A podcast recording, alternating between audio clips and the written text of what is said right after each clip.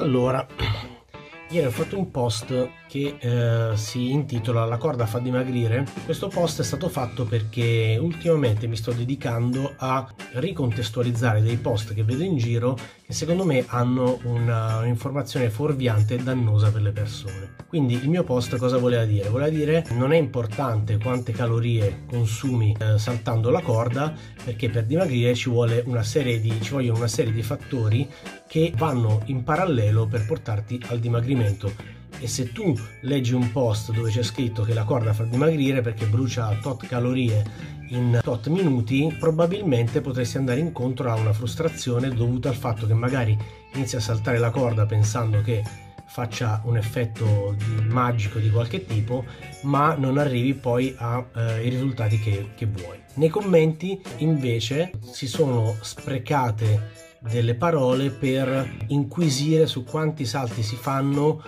in un minuto, quanti salti faccio io in un minuto, quanti salti fa una persona media in un minuto, quante calorie bruci, quante calorie in realtà sono bruciate, perché la frequenza cardiaca è questa, cosa che chiaramente va a fare esattamente quello che vorrei evitare io si facesse quando si fa informazione di questo tipo, soprattutto su Instagram. Perché?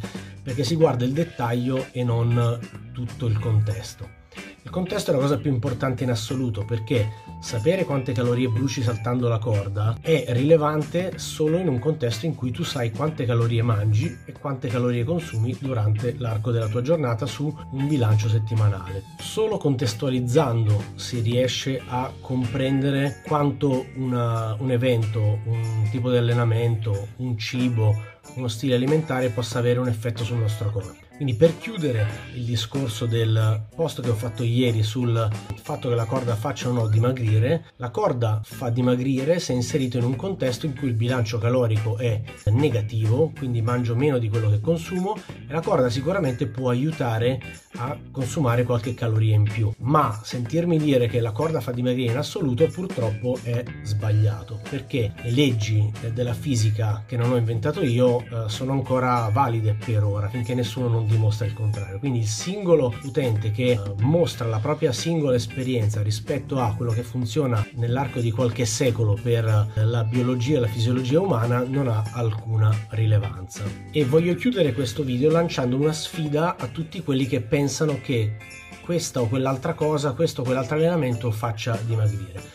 Facciamo così: per tutti quelli che pensano che la corda sia un'attività fisica dimagrante, io ti sfido a fare questa cosa. Da domani salta la corda il più possibile durante la giornata, fai ore di corda, fai tutto quello che riesci con la tua frequenza cardiaca fantastica tenuta per un'ora con 140 salti al minuto, e mangia esattamente 10.000 calorie al giorno. Quindi ti prendi la tua bella applicazione, mangi tutti i cibi più calorici che conosci e mangi 10.000 calorie al giorno, monitori il tuo peso e salti la corda il più possibile. Mi fai questo lavoro per 3 settimane e mi dici se il tuo peso sta salendo o sta scendendo, così semplicemente, invece che chiacchierare, andiamo a dimostrare le cose come stanno. Andiamo a vedere se il tuo peso con 10.000 calorie al giorno e ore di corda al giorno scende, io ti dirò che la corda è dimagrante. Se invece sale, ti dirò che la corda, come tutti gli esercizi fisici, è soggetta alle leggi della fisica.